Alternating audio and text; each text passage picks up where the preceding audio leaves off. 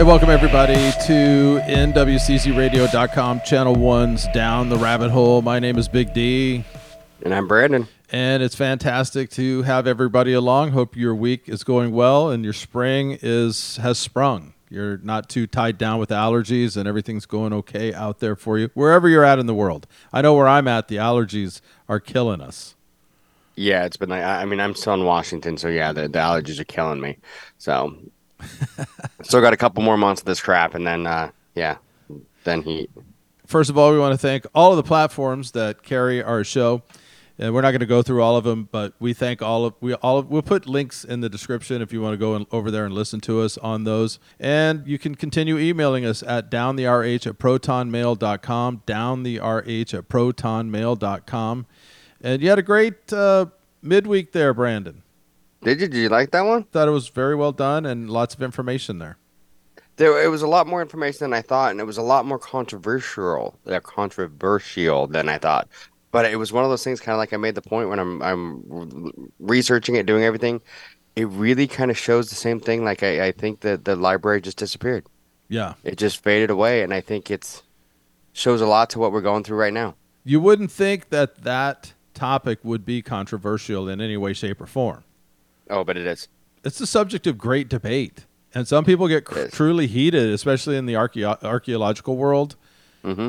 Like, they really go at it about it and are seem to be very invested in it on one level or another.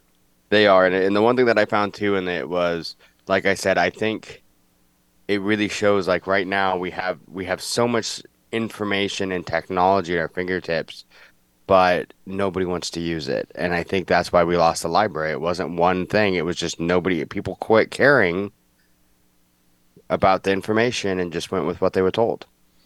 Yeah, so the lesson there is be curious about information, hoard information, and make sure you have hard copies of proper information, because otherwise, if you're relying on the internet and the cloud and all of that, it can all be changed or disappear in a moment's notice. If you've got a yep. copy of a book at home, they're going to have to come pry it out of your house.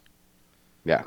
And they and don't think they won't change it. It's one of those things that was just, you know, people have been talking the other day about different movies, how the versions now, there's certain scenes missing. You know, I have a, a an original D V D of the movie Armageddon.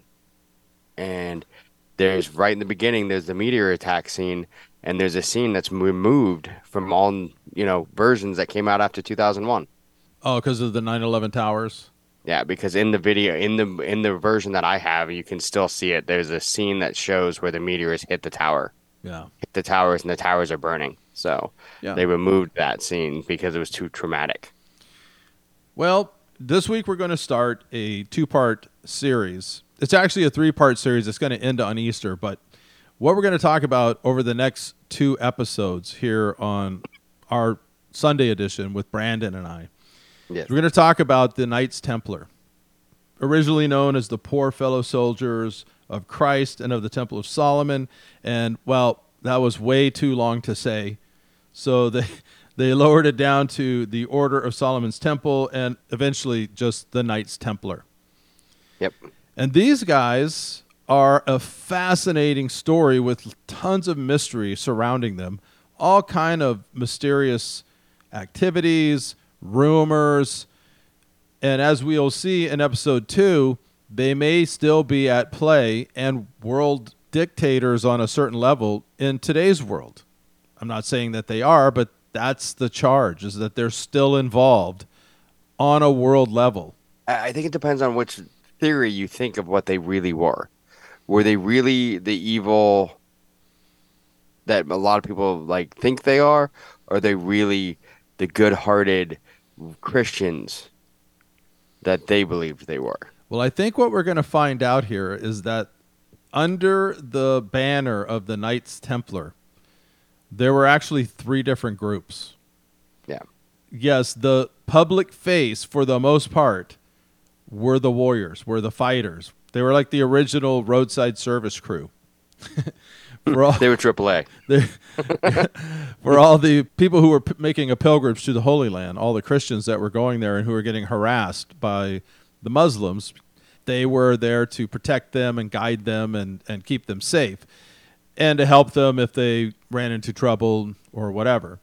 Then yeah. you had a second tier of the Templars who were the bankers, and we'll get into all the details of this as we get into today's episode. And then the third tier were this group, it was a way smaller group, but they were the ones who were the guards, the guards of the temple, guards of the money, guards of all the treasures. And all three of them were under the banner of Knights Templar, but they really didn't have a whole lot to do with one another. No, they did, but they didn't. It was one of those things that I found, it was like they all worked together as a cohesive unit. In a sense, they all helped each other in some way. They, they it's the the whole of the group needed all three, but it Correct. was kind of it's a very weird, weird relationship that they have. So we could go way back further in history to kind of get up to the point where the Templars show up, because there's a lot of things that happened that caused the necessity of the Templars to come to being. Yes. It's very well documented, and if you want those, it's not hard to look that up if you just look up the history of the Knights Templar. But we're going to, I think we should start in the year eleven nineteen. I think that's a good starting point, because this is where things sort of all kind of came together. And yeah. it was a French knight, Hughes de Payen, who approached King Baldwin the Second of Jerusalem and proposed that they create this sort of Catholic religious order for protecting pilgrims who were heading to the Holy Land. This was a big thing. King Baldwin and Patriarch Warmond agreed to a request, and according to a lot of documents, they think it maybe happened at the Council of Nablus, which happened in January eleven twenty, and then the king granted the Templars a headquarters in the wing of the royal palace on the Temple Mount. Now, that is a huge deal at this time. Yes. Because Very the, huge. Yeah, these guys are, they're basically self-appointed. They just said, hey, we'll do this. And there weren't very many at first, because they were going to just kind of ride up and down the road and assist these travelers. A lot of things that I read said that it, for the first, it was just the original nine for the first nine years.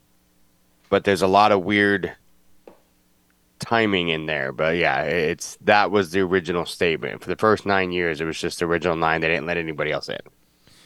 Yeah, and this temple that they were given headquarters in was supposed to be above the ruins of the Temple of Solomon.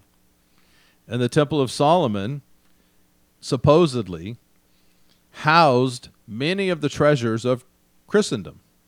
Some people believe the Holy Grail was there. Some people believe the Ark of the Covenant was there. There were all kind of artifacts from Christian history that were housed at the Temple of Solomon, and this is where they set up shop. And eventually down the line, they were charged with guarding all of this stuff when trouble broke yes. out between the Christians and the Muslims, and that was happening quite a bit. And still is to this day, by the way. Yes. Nothing's changed. They still fight over that. Yeah, nothing's changed there. No. So these Templars, when they decided that they should expand their, because like you said, they started with this original nine, and after a while, they realized they needed to be a little bit more formidable foe. Things were getting heated up. So they expanded their ranks. And the way they did this was pretty amazing. To yes. join the Knights Templar, you had to essentially hand your life over to them. Almost like a cult. And that was one of the things when I went through it, there was a lot of a lot of cult tendencies, because I, I you know, and you know me, I mean, that's one of the things that's been big when we do a lot of these. I love the cults. I love fa- I get fascinated by the cults. And a lot of things that they did for the Knights Templar, I'm like, these are all like classic cult maneuvers. Well, oh, absolutely. You had to swear to an oath of poverty, chastity, and obedience.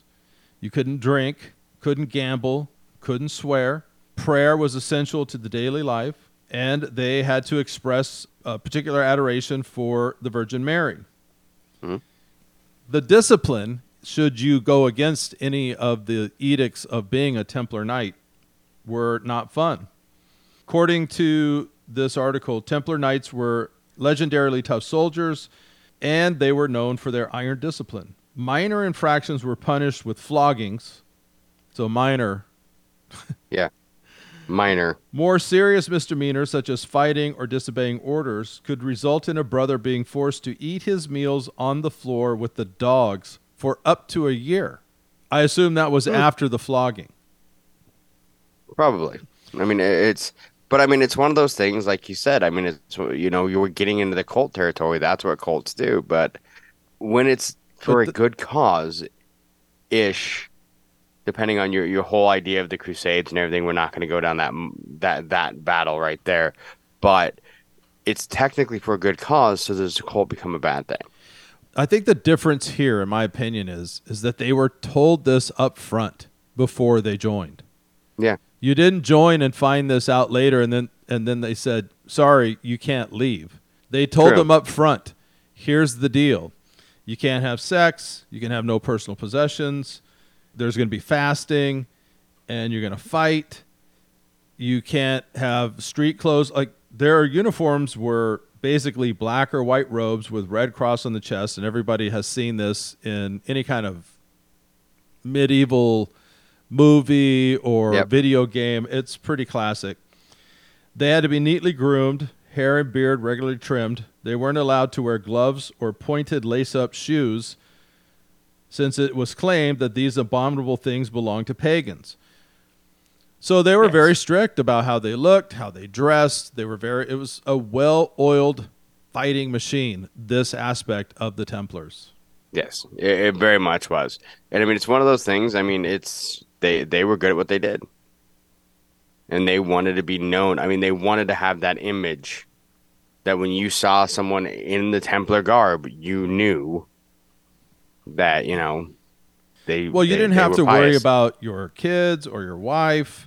You didn't have to worry about them shaking you down or yeah. being corrupt. That is one thing. They were not corrupt on that level. You could trust them. If they showed up, you could trust them. Yes. And everybody did. And they were also feared by those who were, well, I'll just say the Muslims who were opposed to them. Yes, because they, I mean, that was one thing. I mean, they were, they trained and they trained hard. I mean, it's, they were the best of the best fighting. Like, they, they were fighting monks. They were the best of the best. Another article article I read ex- explaining how strict they were is that they were not allowed to kiss their mothers. Like when you said goodbye, mm-hmm. or if you you happen to see your mom, you hadn't seen her for a long time, no kissing of any females at all. Wow. These guys now have expanded. They actually and they actually lasted a total of around two hundred years. Yeah. Once they started, I mean, one of the things that really got them, I mean, at first they, they you know, a couple, ten years or so, like they didn't have a whole, they, people heard of them, but it was uh, Bernard of Clairvaux, who was the one who like endorsed them, which you guys may have heard of him as Saint Bernard. Um, but every time I hear that, I just think of a fluffy dog and I want one. But Or a cocktail. Yeah. So, but he is the one that uh, endorsed them. And then that's when they really started gaining the ranks from people like, oh, Bernard of Clairvaux, because he was very well known, you know, and high up in the church. And they're like, okay, if he's endorsing them. And that's when they started getting a lot more recruits and people, you know, using them. Yeah. And, and the Pope endorsed them. And yeah. so they're off and running. They start expanding because they're expanding their size. They, their duties start expanding. Yeah. They, of course, are defenders of the Crusaders and, and all of that. That's what they have no, normally been doing, but then they start basically hiring themselves out as these uh, like almost like a mercenary group. Yeah, you could hire well, these guys if you had a battle. So kings were bringing them in for fights, and cities and towns were hiring them to come in and protect them protect them or train their army or whatever it was that they needed, and they were getting paid and paid well. Yeah. Well, and the one thing was, too, is a lot of people forget, too, is the, the Knights Templar were beholden to no king. In eleven thirty-nine, Pope Innocent the Second issued a papal bull that allowed the Knights Templar special rights.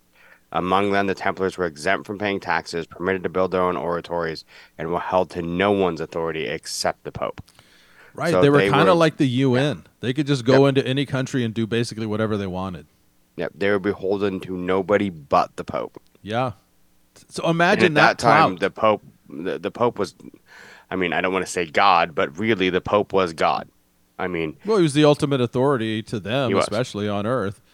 So it was basically an unwritten agreement. All the kings, they basically carried such clout that they could roll into a town or somebody's kingdom and set up shop, and they were to be fed, housed, treated well, and with respect, and nobody was to mess with them. Yeah. So that's pretty that's pretty good power right there.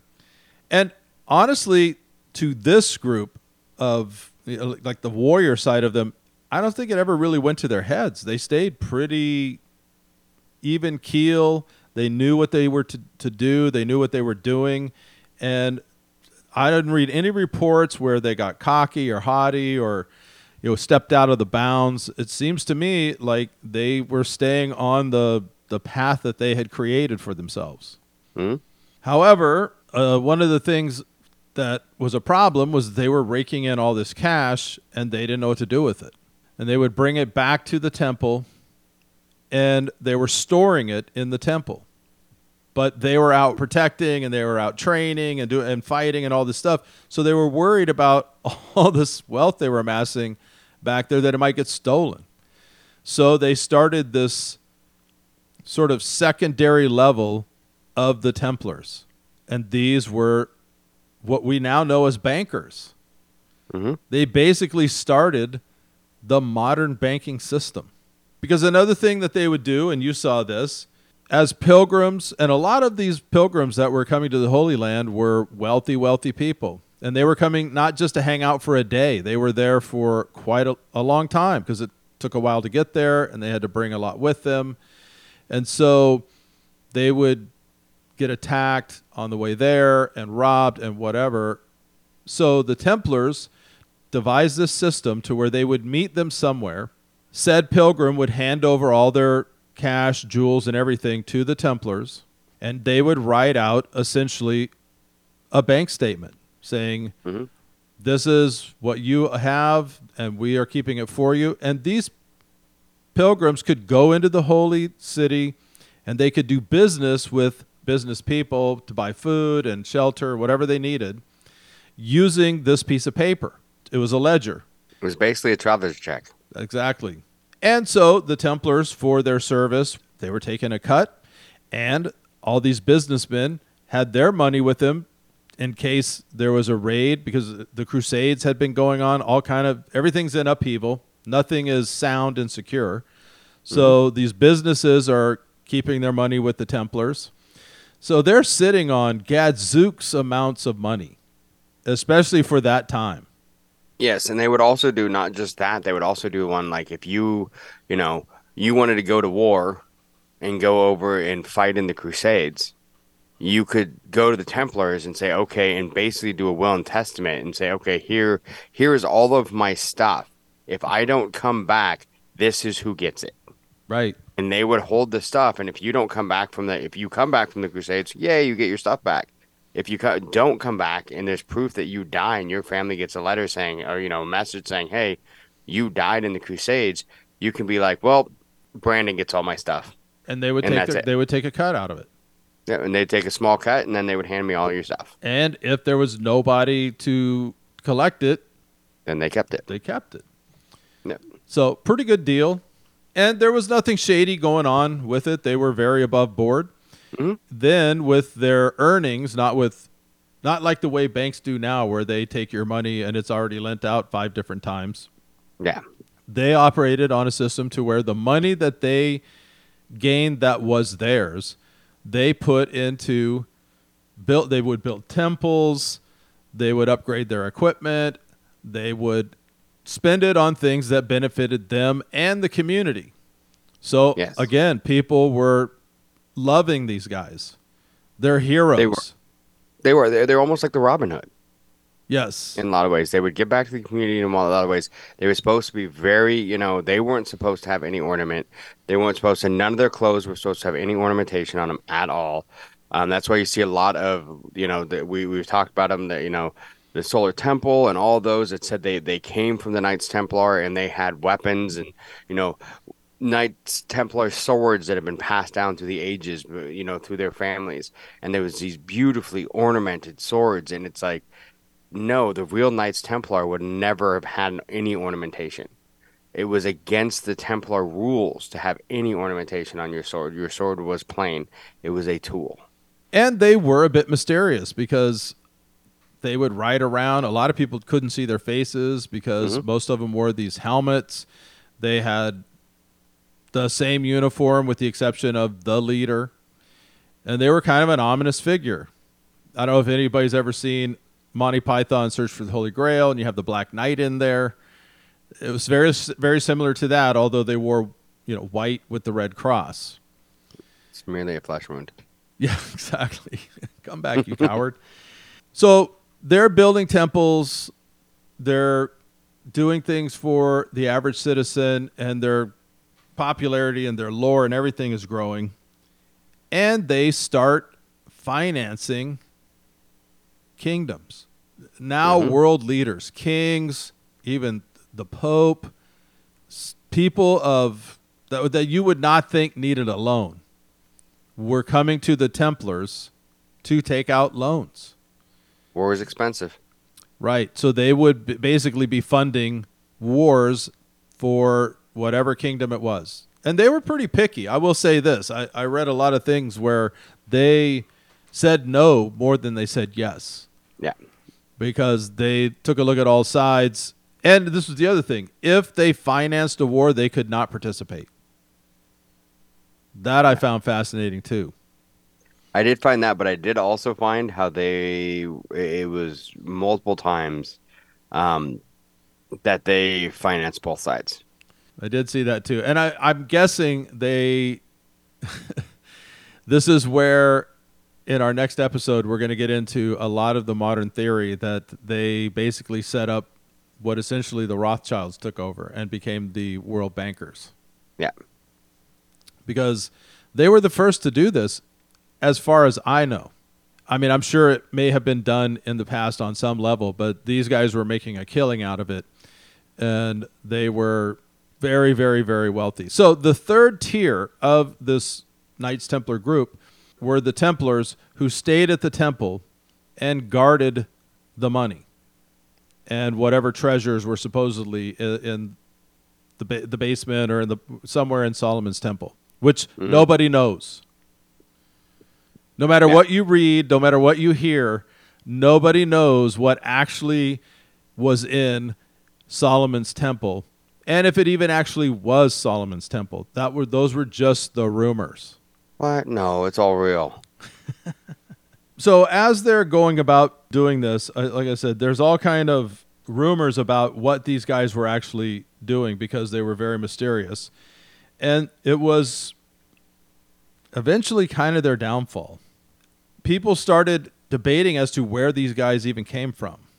It, it yes. ended up that uh, there was there were rumors swirling, and there there were actually four different rumors as to where how these guys started, where they came from, and that was causing a little bit of unease among those because they had the you know they had cloud everywhere they went. Some people saw them as ghosts. Some people thought that they were demons, and, and so rumors can spread, and they can spread fast, and that's what was happening to these guys. They were. They were basically victims of fake news, is what it was. Very much. So this is where they essentially loan money to the wrong person.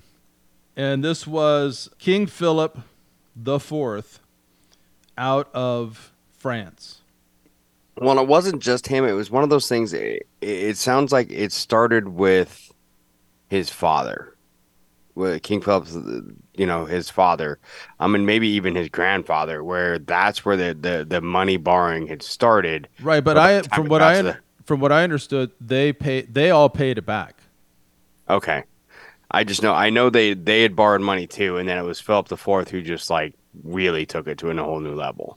Yeah, so from my understanding, and I could be wrong, uh, email me, downtheRH at protonmail dot com, show me where this is. But from what I was able to gather, it seems to me that up to this point, and this is why they were willing to loan money to Philip, is yeah. that they had done business, yeah, like you said, with his father and grandfather, and they had paid everything back. And so they were like, yeah, uh, I guess this guy's, you know, he's okay.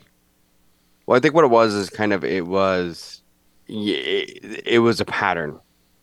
They had, you know, been borrowing. France especially seems to be the one that borrowed all. That was the one, but they seem to be fighting with everybody. Right. Hmm. Yeah. Go figure. Right. Yeah. It's actually interesting to think, because I mean, when you think of France now, you think of any war with France of them just waving the white flag and whatever.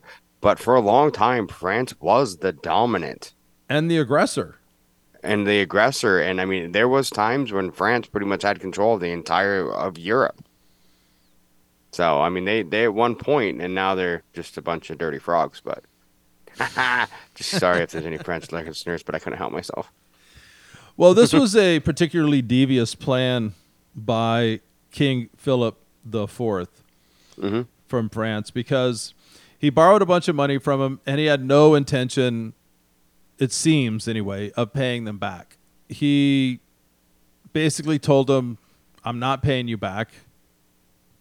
And then they said, well, we'll just we'll just come and take it back. That was kind of their thing. Like, well, that's fine. We'll just show up, and you're no ma- your your interior army or whatever, no match for us.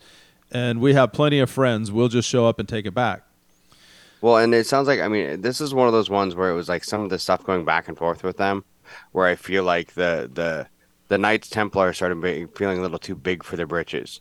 Because I, there's one, I mean, at least, of course, who knows? It's a report, and I mean, it was thousands of years ago, um, where basically they say that, you know, de Molay, basically when he said, we're not paying you back, and he's like, basically said, well, we'll take you off the king, off the throne.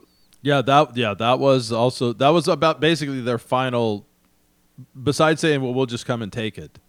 Yeah, they'll just say, we'll take you off the throne. And put yeah, then they're like, well, we'll just spot. remove you from the throne. How about that? Yeah.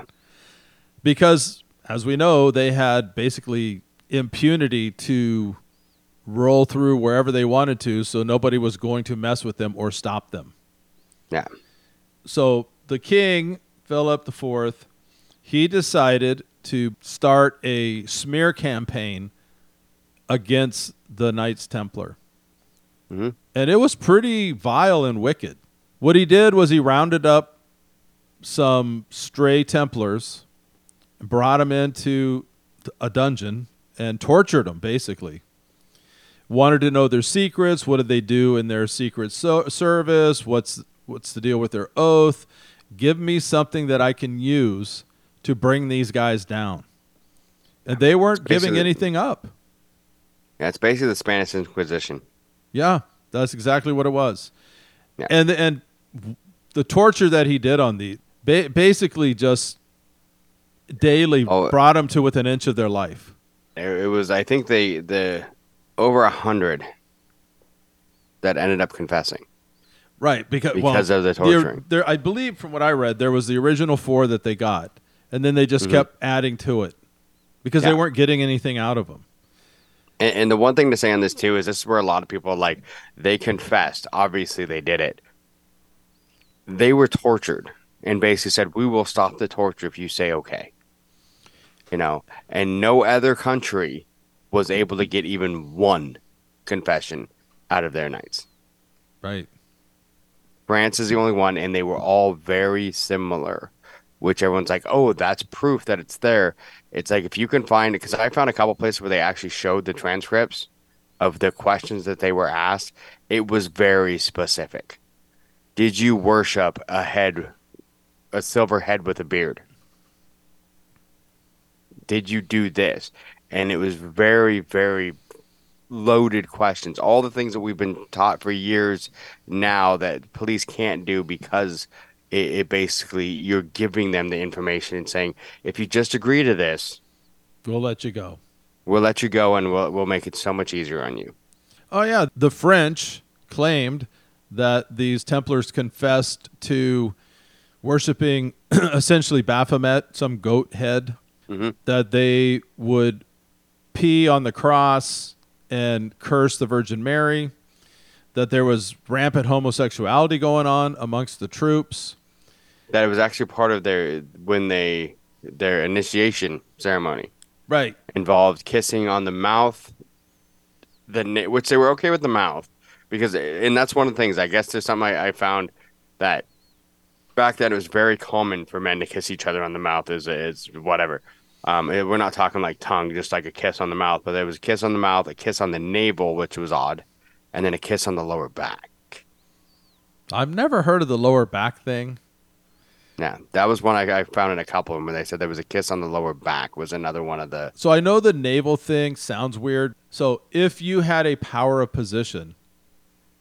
And it was usually, it was sort of like the, they would kneel down, and yes. rather than kissing your ring or your hand or whatever, they would kiss your navel. Yeah. So there was nothing, so they, there was nothing homoerotic going on there.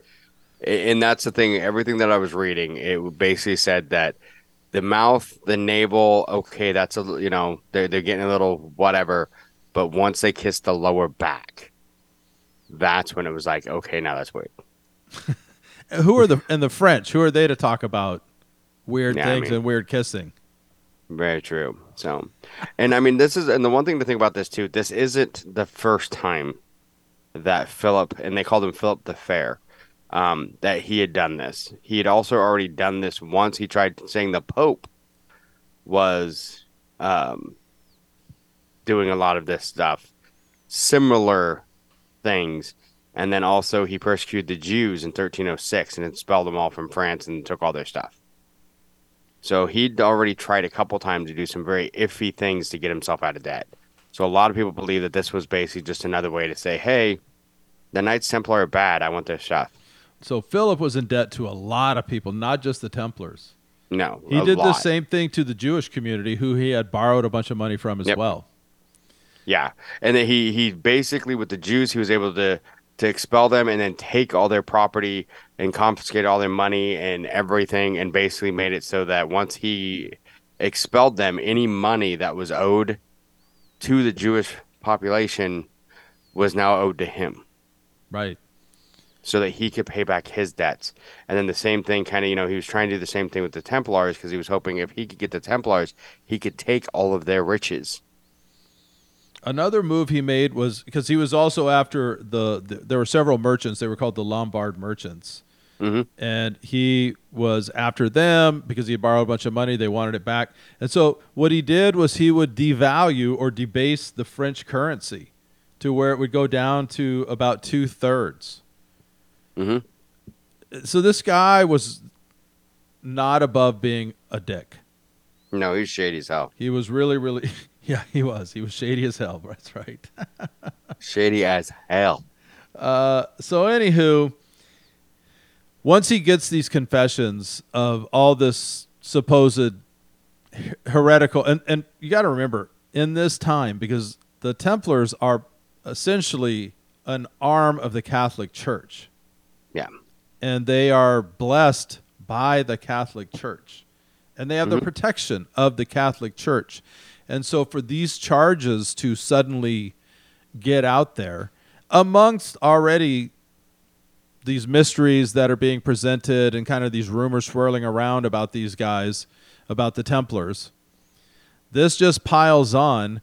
And those who believed the rumors believed this. And Philip, who was cunning as hell, got the current Pope, what was his name, Clement, Pope Clement? Yeah. To denounce the Templars, essentially cutting them off from the protection yeah. of the Catholic Church, leaving them blowing in the wind. And at first, it's one of the things I found that, that Clement said no at first, but then his what he came out with was he didn't he denounced them not because he thought they were guilty, but because he thought their name was tarnished. Yes, by the rumors. By the rumors. But by denouncing them, he took away all protection. Right. Yeah, he did. Had. You're right. He did initially say no, but that doesn't do any good when you finally say yes. Yeah, and then once he said yes, and even though he, he put it with a preface of, oh, yes, but it, I don't think they did it, but they, I'm still going to denounce, you know, get rid of the, the order. It, it just puts that taint on the order that says, oh, they must have been, it, this must have been true of the Pope saying that they got to go. So a lot of shady stuff going here. And all of that was, that, that whole campaign against him was launched essentially by Philip the Fourth. Yes. Also, him piling on to sort of rumors and, and mythology that was, that was already out there about the Knights Templar. And I think a lot of that came down to of other people that owed him money and the fact that they were so secretive. Sure. Because we that's what we run into with any society now. I mean, we, if you have a society and you're you're secretive, you're hiding something, which makes it, what are you doing? And, of course, being humans, we go to the far reaches of, oh, if you're hiding something, you're obviously doing something completely wrong and disgusting. That is our natural inclination. There's no doubt mm-hmm. about it. The sad thing on this is that once the Pope pulled their support, well, they were hanging out to dry is what mm-hmm. essentially happened. The French king put out uh, an arrest warrant on them, and they did go and round up a bunch of them, including the leader, Jacques de Molay. Yeah, and they, they did it. It was October thirteenth, thirteen oh seven. And a lot of people Friday believe that this is where the unlucky Friday the thirteenth started, and that is false. It is. It is. It's one of those things that just happened to be a Friday the thirteenth, but Friday the thirteenth was already considered. You know. And I wonder if he... Uh, so I'm wondering if he knew that. I don't know, but there's there's a weird thing on this too that I've, has always shocked me. If you, you look into it, de Molay was a pallbearer at one of Philip King Philip's like family members' like funeral on the twelfth. So he li- literally had him come and be a pallbearer at a funeral, and then had him arrested the next day. Mm. Not only did they arrest him, but they took all their land. Yeah, accused them in public of being devil worshipers, denying God, peeing on the cross, all kind of weird activity, and that they were supposed to confess to these sins. Of course, some of them did. Some of the, the knights did. I assume these were people who just, they weren't high up. They were sort of foot soldiers, and, and they just wanted to live. So they're like, yep, that's that's what happened. Can I go well, now? The ones that... A lot of things that I read, that what they they didn't, nobody confessed to all of them. It was like most of them confess. If they did confess, it was to like peeing on the cross or the homosexuality or any of that. The one thing that they, they from anything at least that I read, is they weren't able to get anyone to confess to any of the heresy, because at that time that was punishable by death. The rest of them you could be forgiven for, but you could not be forgiven for a false idol at that time. False idol was, you're done. I did There's no find forgiveness this. for that. I thought this was interesting, and maybe this tells you why a lot of the of these Templars, quote, confessed. It says, those who confessed were able to live in retirement in monasteries, but anyone found to be a relapsed heretic was then charged again. And that was the big mistake that like de Molay and a lot of them made. That if you did confess at first and then came back and said, no, that was false, I was forced to confess because of being tortured, then they would say that you were, you know, a regressed heretic. You were suddenly going back because you went back on your confession. According to this article, a few years after the original arrest of the Templars, the last Grand Master, Jacques de Molay, and other leaders were called in before a council of the Pope. They were found guilty of, quote, relapsed heresy and received life sentences. De Molay argued the ruling and recanted his confession. His life sentence was lifted. Instead, he was going to be burned at the stake. Mm-hmm. And in thirteen twelve, the Pope officially disbanded the Templars, gave away their land and money to rivals. The money they could find, I will add right there. Yeah. Because and this was, uh, we're going to find yeah. out next week that a lot of that money got out of there. It did. And the one thing is, too, is a lot of people, this is one of the things where Philip was, the the Pope, I think the Pope, this was kind of a like, hey, Philip, I'm going to let you have this, but I'm going to give you a big F you, like right at the end, where he said, okay, cool, I'm going to disband them, but all their plan, all their land and their money goes to the Knights Hospitallers. So he kept it within, you know, another organization within the church. So he kept the money within the church and just moved it from the Knights Templar to the Knights Hospitallers, and Philip got nothing. Yeah, that was a nice move on his part, but in the end, it did essentially destroy what the Templars were up to that point. It did. And when they burned, the day that they burned them all, it was fifty-four Templars that burned, which, if you go back to remember my Solar Temple ex- episode, fifty-three. They burned fifty-three on that first day that the, the Solar Temple burned. There was supposed to be one other guy that they were, that ran away that they missed. They wanted the fifty-four, just like the, the Templars. Just like the Templars. And I wonder what the significance of that was, because they had a lot more than that around them. I mean, they had more in captivity. So why did, the fifty, why fifty-four? Reason, I think those were the ones that were recanting. I think the ones that said, yep, okay, cool, I confess, leave me alone. Yep, that was right. I, I'm not recanting. The fifty-four just happened to be the ones that recanted, because it was one of those things, too, they said, too, because I don't think they expected there to be that many, because they didn't have enough stakes. Right. So they pretty much just took them out in the, the, the trailers that they had them in, the little jar, the, the prison trailers, and just lit the trailers on fire. Yeah, they burned them up with several inside. Yeah, just burnt the trailers with them inside. So there is a interesting story about Jacques de Molay. And I say story for a reason, because there's a lot of debate about this. And this is probably where we're going to end today's episode. And we'll get into a lot of the mysteries of post-Templar in next week's episode as to where, where did the money go? Because a lot of them did not get rounded up. They scattered. Yeah, because most countries, France, England, everyone went with the Pope. And the Pope said, hey, they're all done. Get rid of them. Round them up. And Scotland said no.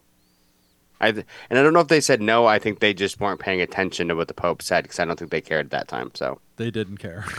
They were just a bunch of drunks running around in their dresses. So yeah, so we're going to look into that next week. But this interesting, and we're gonna, we'll leave on this, this interesting thing that happened with Jacques de Molay while he was b- being burned at the stake. He was quite the antagonist, I would say. Like, he was not going down without a fight. No, he was going to go down swinging, and he was pissed about this whole thing. And the rumor is, and everything I've read, and I know you've read this too, is that after they condemned him to death and he's going to burn at the stake, and they're joyful and gleeful about this, and he knows it, he pointed to the Pope and to the King and essentially said, I'm going to see you in the afterlife, and we're going to deal with it there. You'll you'll be dead within a year. Yeah. They said, we'll have a talk with God together. Yeah, we're going to something year. about being at the throne. We're going to get, we're, yeah. you know, we'll have a powwow with God on the throne, the three of us. Yeah, within the year. So, do you think that happened or not? Because the because the king did die mysteriously, and the Pope, but, but they both died kind of mysteriously within a year. I'm not sure. I think because it's one of the things, everything that I read said that that wasn't documented. There's nowhere that they can find that written down or documented for, like, I think it was like eighty or ninety years after it happened. And like the original ones actually attributed to someone else. So it's one of those things. I don't know if it really happened. I think it might just be one of those things where, like, this is this would be amazing if it did. I think it's one of those stories that just kind of, you know, got in there. Yeah, I don't know. It's uh, it makes for good lore, obviously. It does. And this was during the medieval times where a lot of these kind of stories came out. Yes. Right. You, you read, you referenced Robin Hood earlier. And if you read anything from the medieval times, it's cloaked in stories and folklore and wise people and all these different things, the chivalrous knights and the damsel in distress. And mm-hmm. So this may have happened. it may not have happened. But the fact is, I kind of hope it did, because I think it would be awesome. What a, what a great scene if all three of them are standing at the throne and God's looking down and going, what can I do for you, boys? It would be. I mean, it'd be one of those things like, hey, like, you know, it, it just, yeah. Because, I mean, it's so, what they did to the, the Knights Templar, I mean, is just so wrong. There was really no reason to do it, because they had not gone against any of their oaths. They were not shady in their business. They were living up to the standards which which they had created for themselves. They were highly respected by governments, kings, the Pope, mm-hmm. everybody. The common man, for the most part, loved them, with the exception of right at the end when these rumors started rolling around about the secrecy of the group, because it was making people nervous.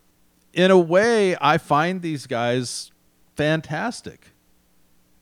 I told you before we started, if I could go back in time to a certain period of time and witness it firsthand, this would be one of the times I would have loved to have seen, this period of time, how they lived, how they dressed.